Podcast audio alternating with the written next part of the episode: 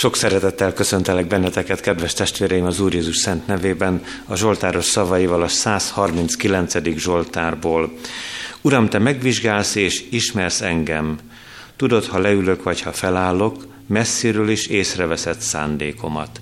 Szemmel tartod járásomat és pihenésemet, gondod van minden utamra. Még nyelvemen sincs a szó, te már pontosan tudod, Uram. Minden oldalról körülfogtál, kezedet rajtam tartod. Csodálatos nekem ez a tudás, igen magas, nem tudom felfogni. Sok szeretettel és tisztelettel köszöntjük gyülekezetünkben Morvákos lelkipásztor testvérünket, a Pilisi Református Gyülekezet lelkipásztorát. Helyünkön maradva imádkozzunk.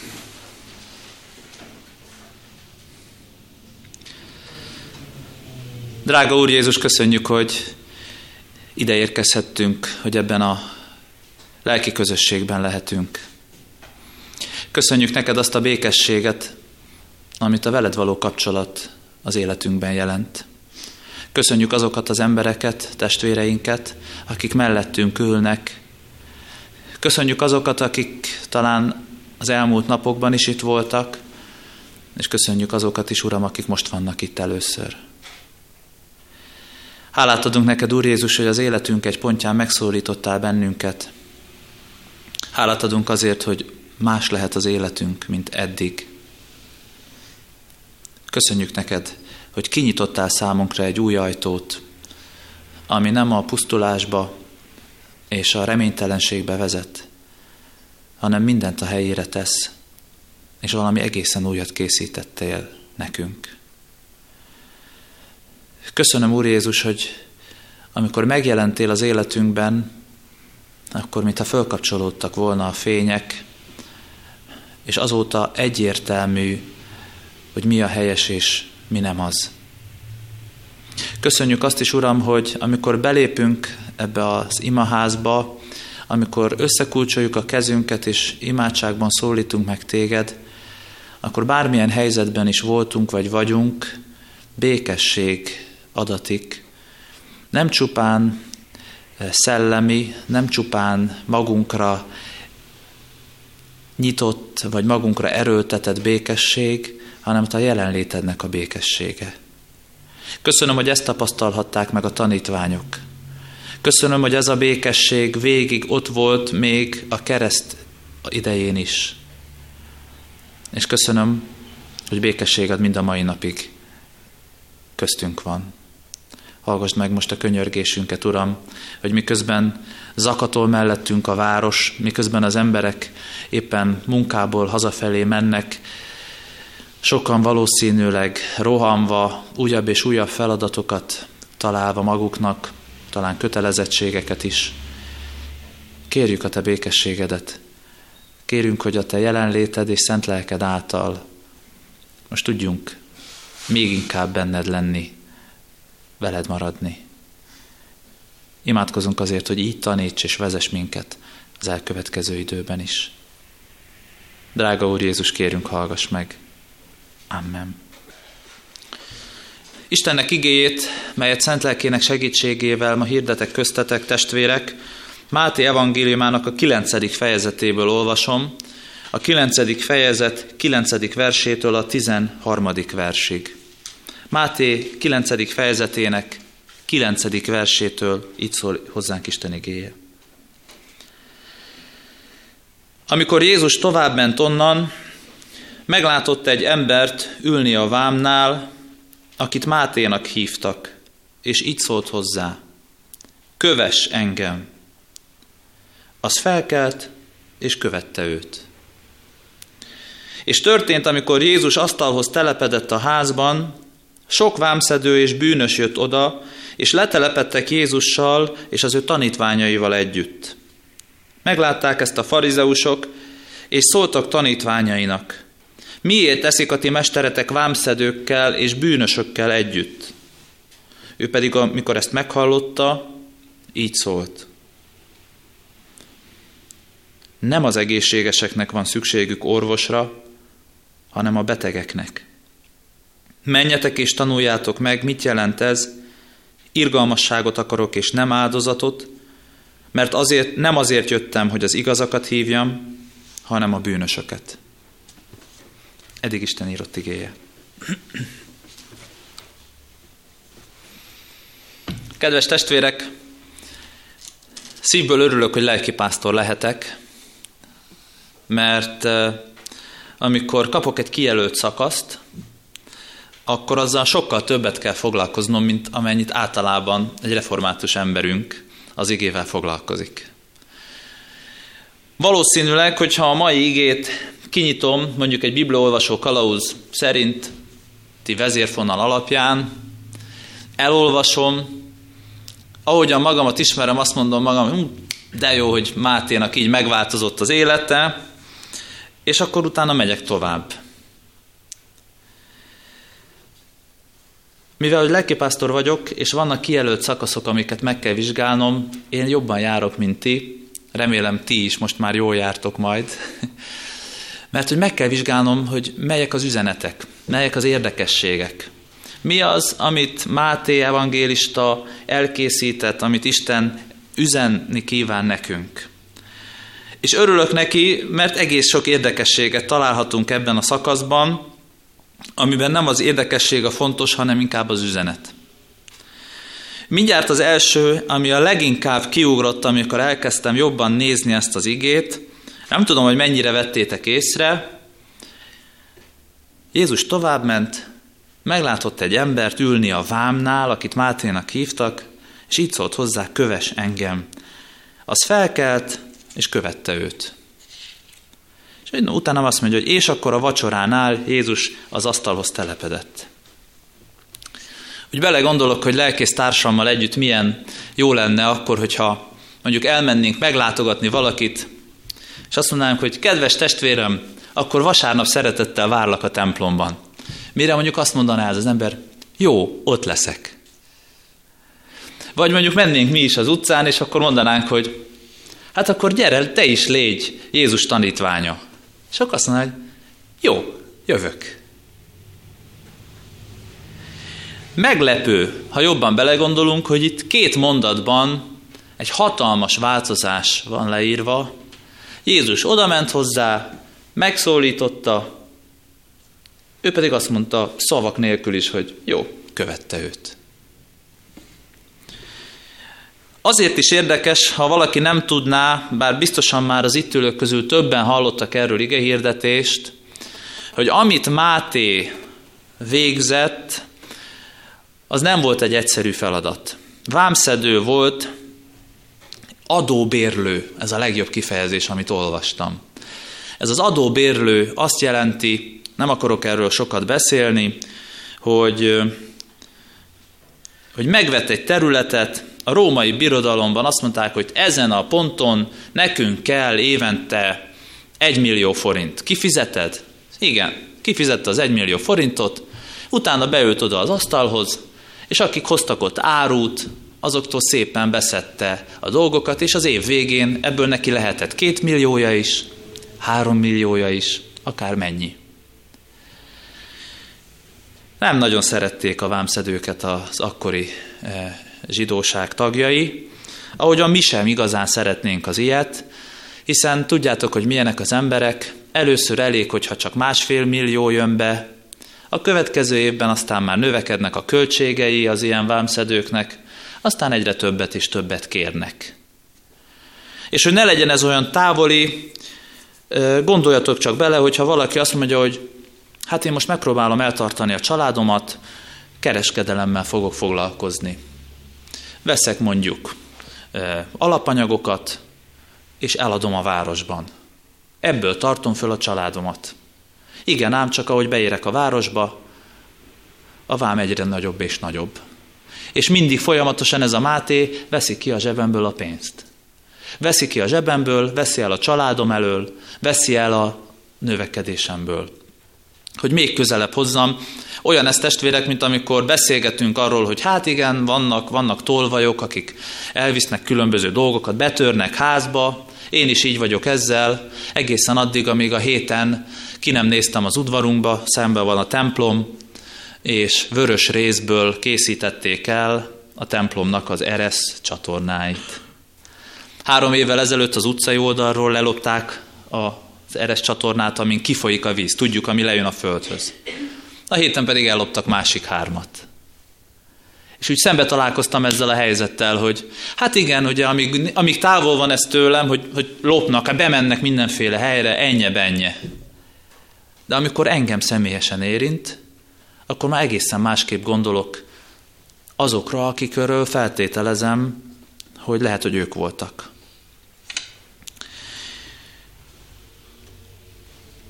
Minden bizonyal Máténak megvan a maga élettörténete, megvan az az élethelyzete, és arról olvasunk, hogy Jézus oda megy hozzá, meglátja, megszólítja, és Máté fölkelt, és követte őt.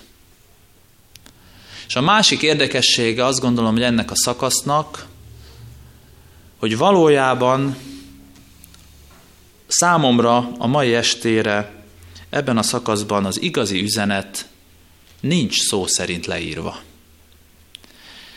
És távol legyen tőlem, hogy bármit is bele akarnék magyarázni ebbe az igébe, de úgy érzem, hogy amikor ilyen szűkszavúan fogalmaz az evangélista, akkor minden bizonyal lemögött van valami. Ugyanis nincs leírva, hogy mi zajlott bent Máté szívében. Milyen volt az ő belső útja? Nem úgy van ez. Tehát megyek az utcán, legyél te is keresztény, nem fogják azt mondani, hogy jó, csak akkor, hogyha ennek van egy belső előzménye. De megfordítom, ha én megyek az utcán, és valaki azt mondja nekem, hogy kövesd Jézus Krisztust, meg fogom nézni, hogy ki ez, mit akar, miért mondja, nem fogom azonnal követni. És a harmadik, ami nagyon érdekes, ami szintén nincs szó szerint beleírva ebbe a szakaszba, az a farizeusoknak a belső útja.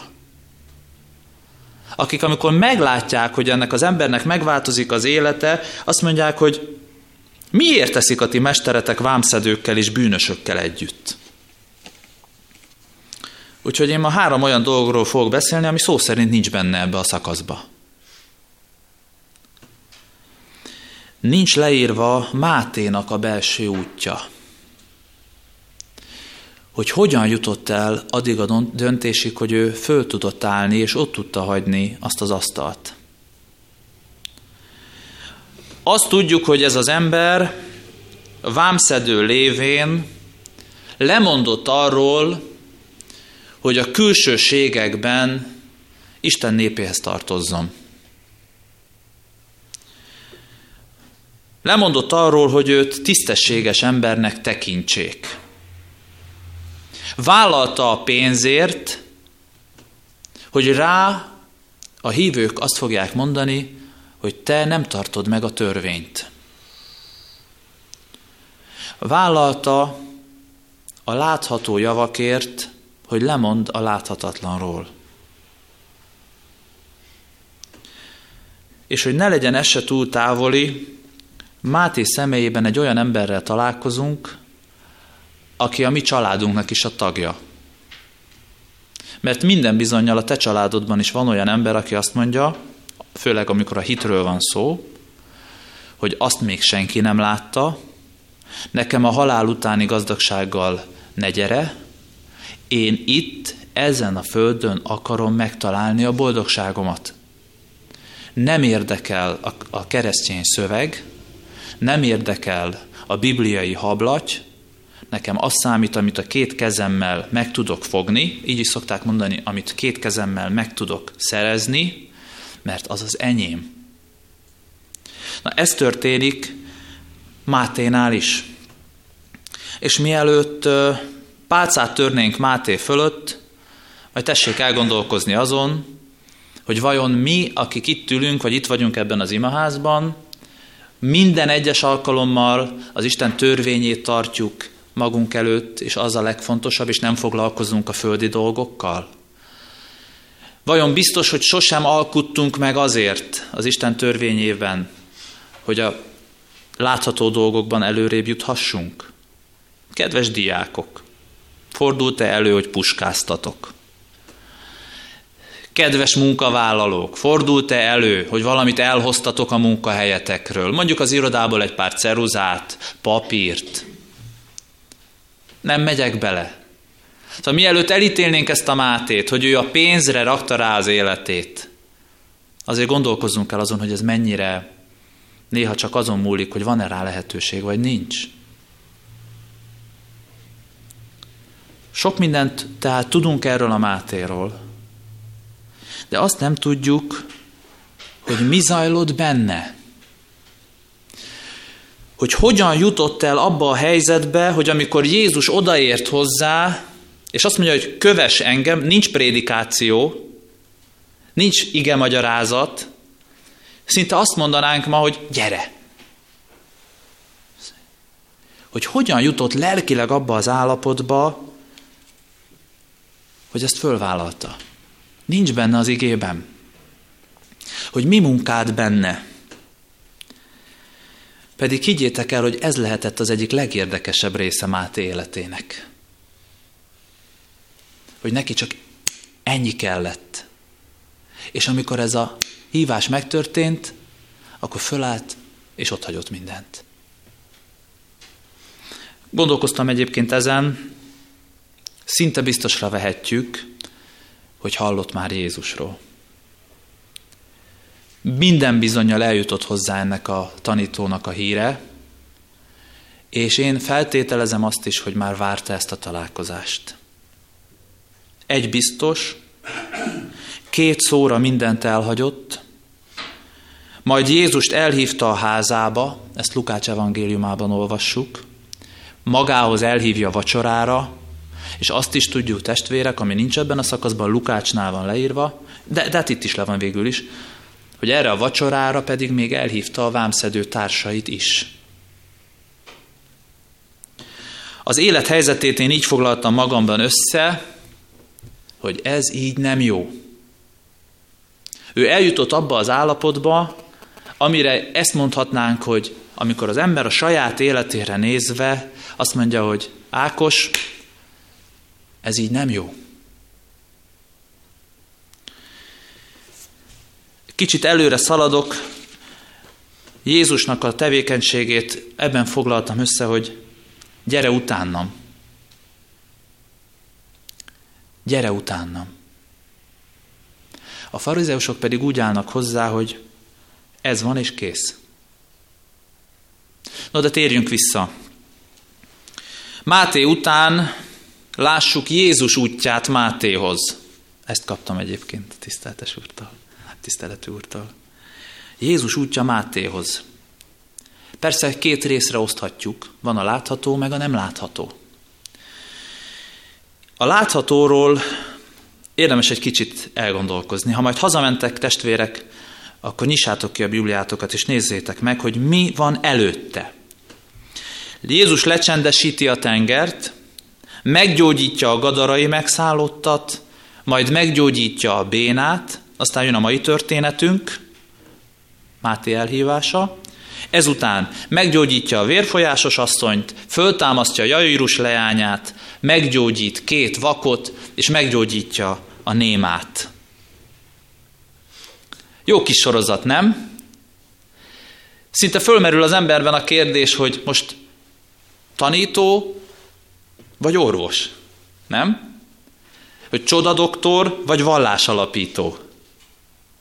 Folyamatosan gyógyulásokról olvasunk, közte van ez, illetve még a bőtről tanít, ezután, és utána megint gyógyításokról olvasunk. És úgy elgondolkoztam rajta, hogy hogy mit is jelent a gyógyulás. Mit jelentenek a mi életünkben például, hogy van-e ilyen? Hogy elgondolkoztam rajta, hogy vajon az gyógyulás, hogyha egy 15 éves fiú minden ellenkezése ellenére elmegy egy ifjúsági csoportba és megtér. Az gyógyulás? Vagy csoda? És mondjuk ez a fiú egy olyan küldetést kap, hogy a teológiára jelentkezik? Ez egy csoda? Ez egy gyógyulás? Vagy egy szokványos dolog? És mondjuk ez a fiú elvégzi a teológiát, és lelkipásztornak megy. És mondjuk a pilisi gyülekezetnek a lelkésze lesz. Velem ez történt. Ez nem gyógyulás?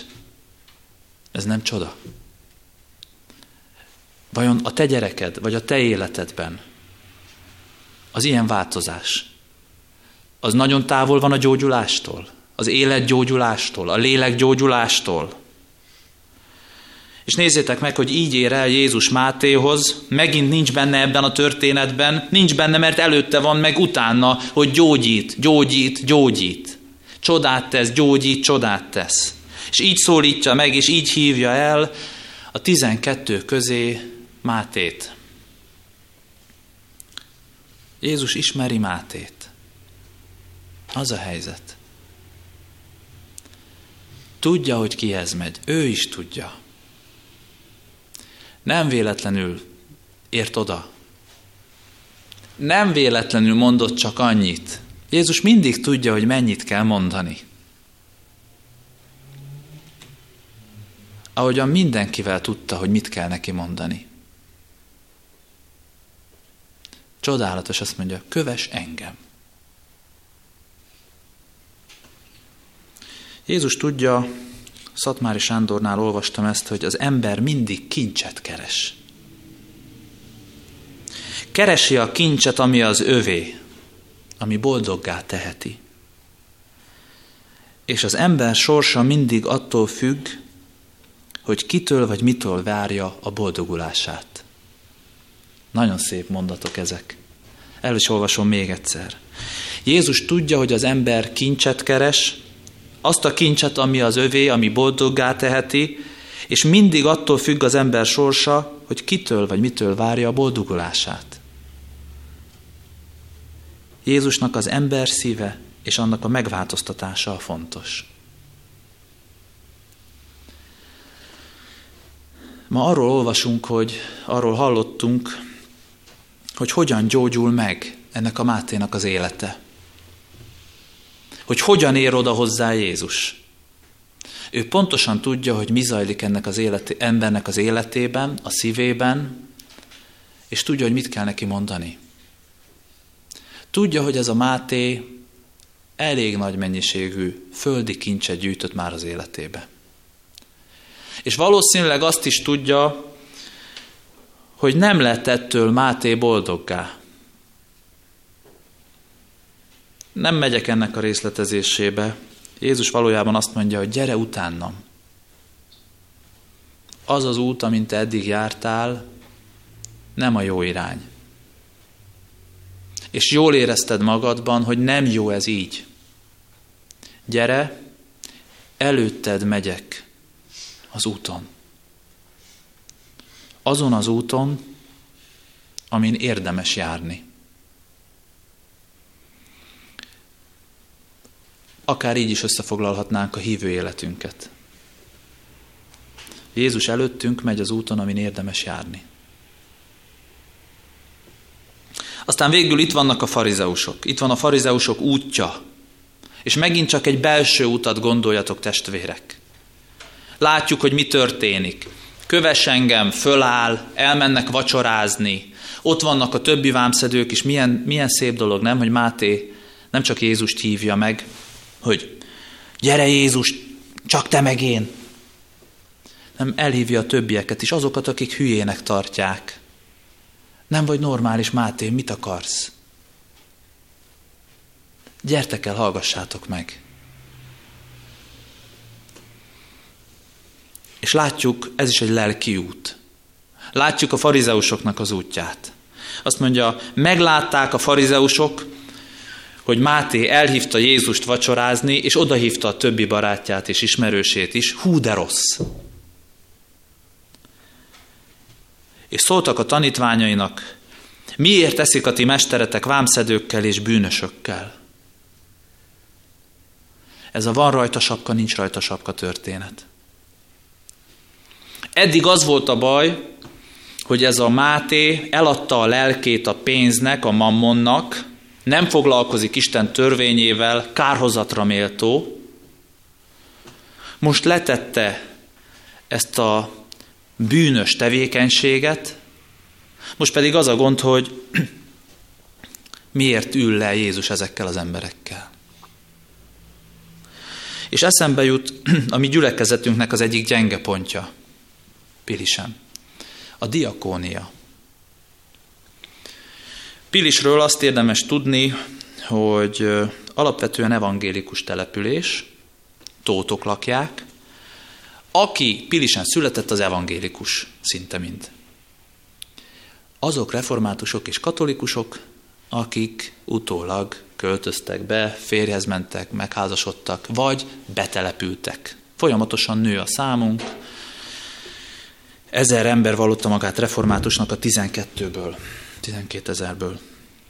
No, mindenhol vannak szegény sorsú emberek, ugye? Alkoholisták, hajléktalanok, elváltak, szegények, munkanélküliek. Nem kell magyaráznom. Testvérek, 11 év alatt eddig akárhányszor segítettünk valakinek. Vittünk tűzifát, gyűjtöttünk ruhát, elmentünk segíteni mondjuk a házat egy kicsit kipucolni, a kerítést elkészíteni, ezek mind konkrét megtörtént dolgok. Soha nem volt, hogy megjegyzés nélkül hagyta volna valaki a gyülekezetből. Tudjuk, mik ezek a megjegyzések? Annak! Hát láttam múltkor is, hogy ott ment, és milyen ruhát vett magának. Hát inkább ne cigarettázzon, és megcsináltathatná abból a kerítését. És hosszan lehetne sorolni, hogy miért ne segítsünk valakin. Nagyon könnyen elmondjuk, hogy hm, hát ezek a farizeusok, hm, azért ez csúnya dolog, hogy így álltak hozzá. Nem, ezek mi vagyunk nagyon sokszor. Megérdemli a sorsát. Minek kellett elzavarni azt az asszonyt? A gyerekeit is elhagyta. Tegnap is a kocsmába láttam. Mi vagyunk ezek?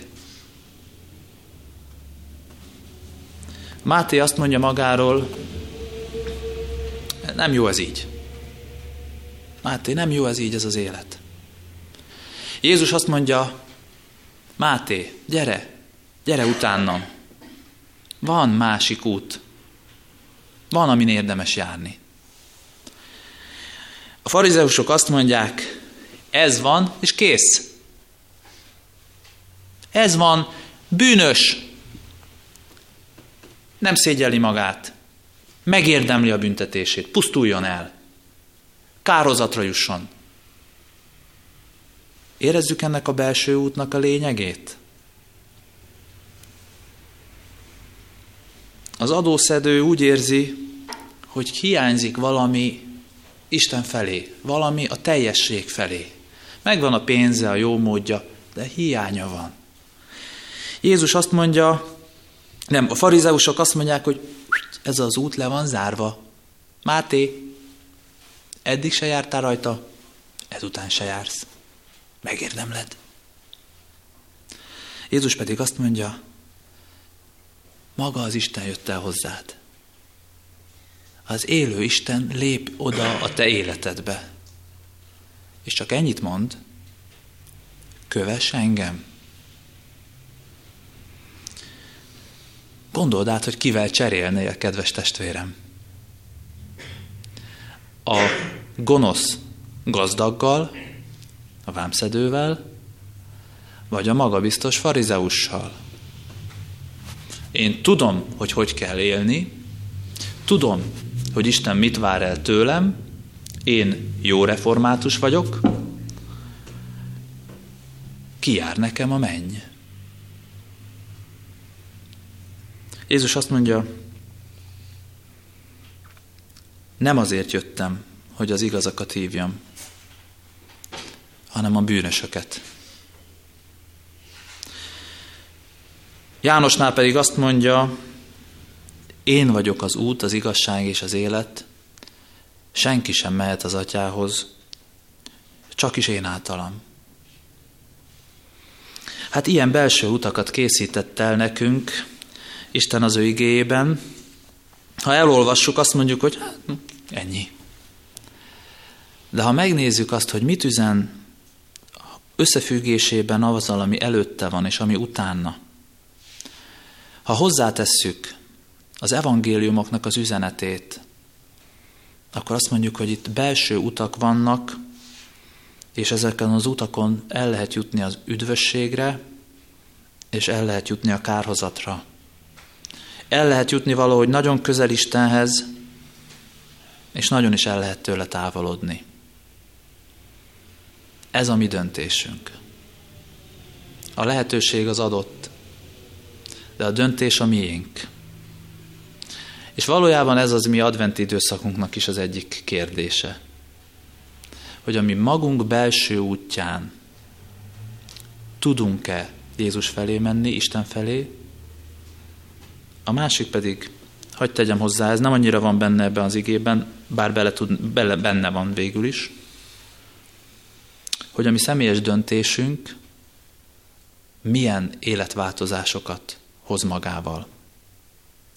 Nekem egyébként a kereszténységemnek ez a legnagyobb, egyik legnagyobb kérdése. Hogy a hit megjelenik-e az életben? Megjelenik-e az adventi készülődésedben? Miben különbözik a karácsonyi időszakod a hitetlen emberek készülődéséhez képest? Azt látjuk, Jézus oda megy, köves engem. Máté, föláll, lerakja a cuccát, elmegy. Csatlakozik a tizenkettőhöz, meghívja Jézust vacsorázni, és a társainak is megpróbálja továbbadni ezt az ajándékot. Kívánom nektek testvérek, hogy legyen ez e, egyfajta tanulság és vezetés erre az adventi időszakra. Jézus útja Mátéhoz, és most tedd oda a te nevedet, hogy a te utad Jézushoz. Dicsőség legyen az atyának, a fiúnak és a Szentlélek Istennek, miképpen kezdetben, úgy most és mindörökké. Amen. Imádkozzunk.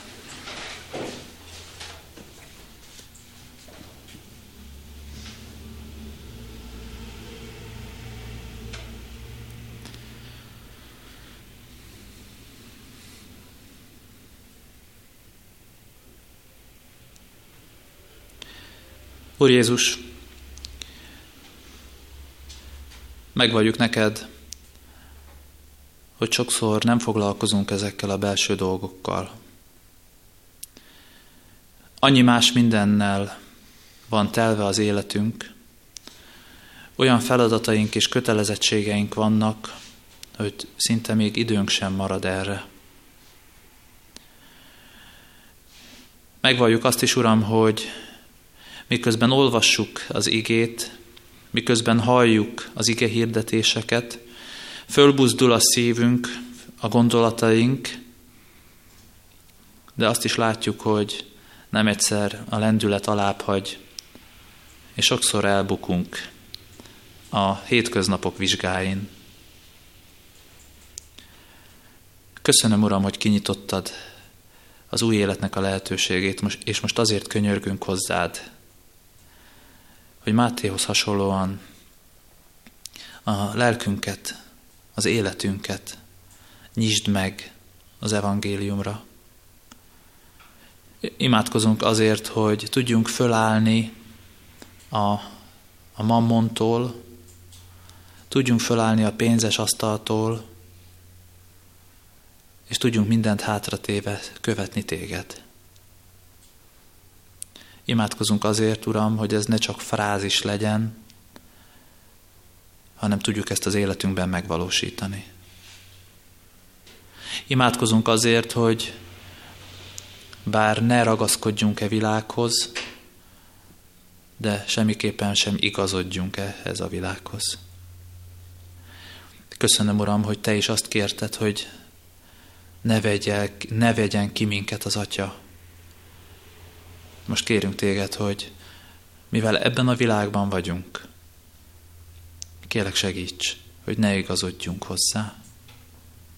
Szeretnénk a mennyek országának polgárai lenni látható módon már itt a Földön. Hallgass meg a készülődésünkért, a könyörgésünket, a lelki életünkért és útjainkért. Végül imádkozunk ezért a közösségért, a gyülekezetért, családunk tagjaiért.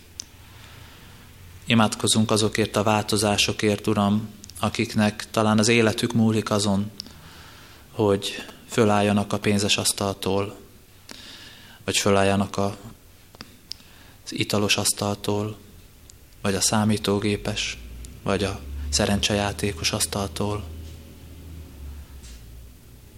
Kélek, Uram, hogy Te állítsd föl a szeretteinket, és Te mutasd nekik az örök életre vezető utat.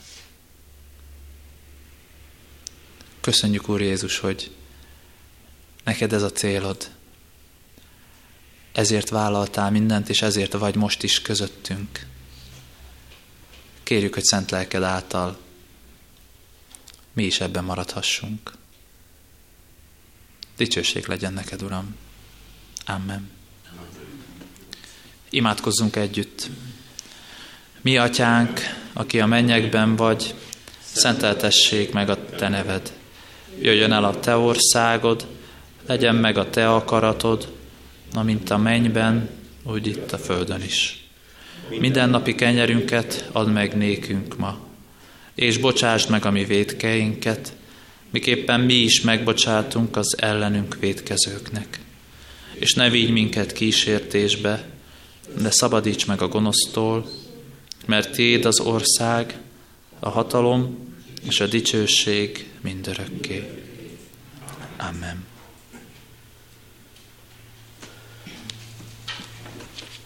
Kétféle dolog történhet velünk egy-egy ige hirdetés során. Az egyik nagy áldása az ige hirdetésnek, ha eltelik néhány nap, akár egy-két hét is, és akkor elkezdünk gondolkozni, hogy ezen vagy azon az estén ez az ige szólt hozzánk, és eszünkbe jut az ige. Ez egy nagyon jó dolog. A másik pedig, hogyha a bizonyságtételből, az ige magyarázatból egy-egy mondat is megmarad a szívünkben. Hát én most egy mondatot idézek a Masti bizonyságtételből, maradjon meg a szívünkben. A lehetőség adott, a döntés a miénk. 20%-os eszencia. Lehet rajta gondolkozni. Két hétig is. Bár a megoldás lehet egészen rövid. Áldjon meg téged az Úr, és őrizzen meg téged. Ragyogtassa rád, orcáját az Úr, és könyörüljön rajtad. Fordítsa feléd orcáját az Úr, és adjon neked békességet. Amen.